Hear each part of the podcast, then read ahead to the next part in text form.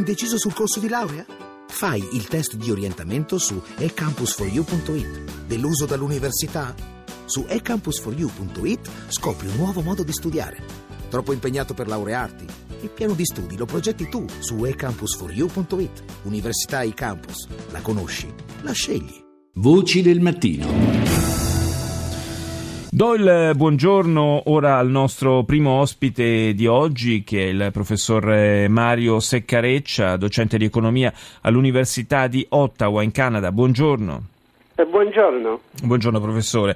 Parliamo con lei eh, della situazione in controtendenza che si è venuta a verificare in Canada. Mentre i maggiori paesi del G7, le maggiori potenze industriali e, e, e dopo gli Stati Uniti anche i paesi europei, sia pur lentamente, escono dalla recessione, il Canada è invece entrato eh, ufficialmente in recessione tecnica. Che cosa succede?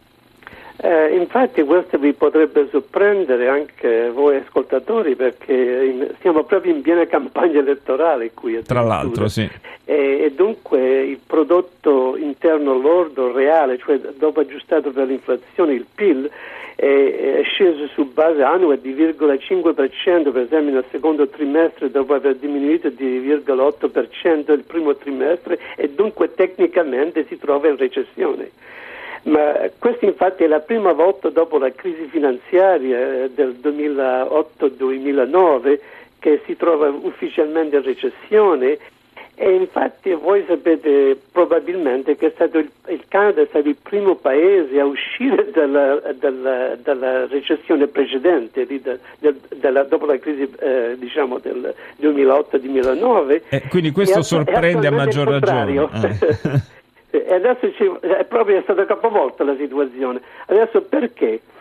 Ne, ne, è chiaro che il Canada già da tanti anni, già da, infatti ne, nel corso degli ultimi due decenni proprio successivamente al, all'accordo di libero scambio nordamericano, l'economia canadese infatti è diventata progressivamente dipendente dall'esportazione di prodotti primari e maggiormente del petrolio e dunque col crollo del prezzo del petrolio, come sapete che è sceso giù dal, a, a meno di 50 dollari al, al barile a livello internazionale, questo naturalmente ha contribuito molto al crollo eh, nei, dei maggiori investimenti in questi settori e dunque quello che si trova attualmente in Canada è che a livello regionale ci sono delle differenze enormi.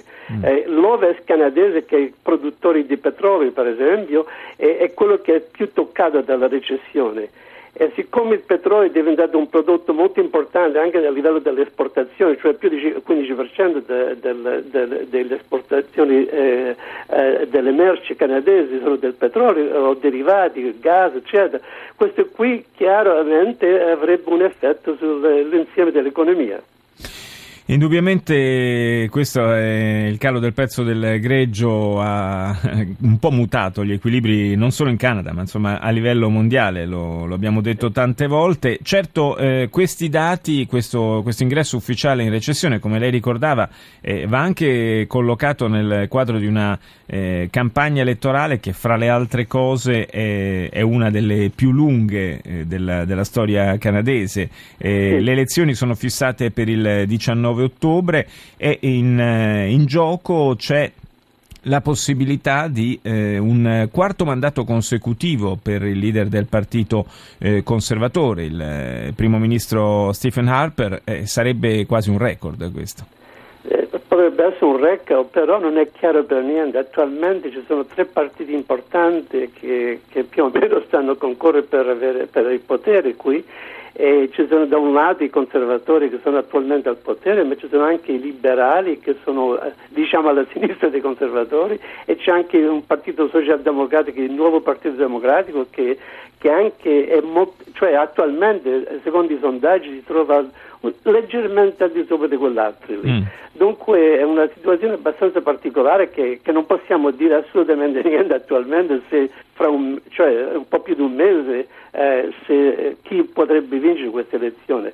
È veramente direi quasi impossibile nel contesto attuale, perché quasi un terzo del, dell'elettorato che voterebbe per uno dei, e l'altro terzo per un altro e per l'altro. Dunque eh, non si sa e, e, i, e, i, governi di coalizione in Canada non si fanno normalmente. Mm-hmm. Qui, quindi, quindi, quindi, sì, davvero elezioni dall'esito molto incerto e immagino che appunto, che appunto, anche questo dato sulla recessione eh, sia destinato a influenzare il, l'andamento del voto. Io ringrazio ah, il sì. professor Mario Seccareccia dell'Università di Ottawa, grazie di essere stato con noi.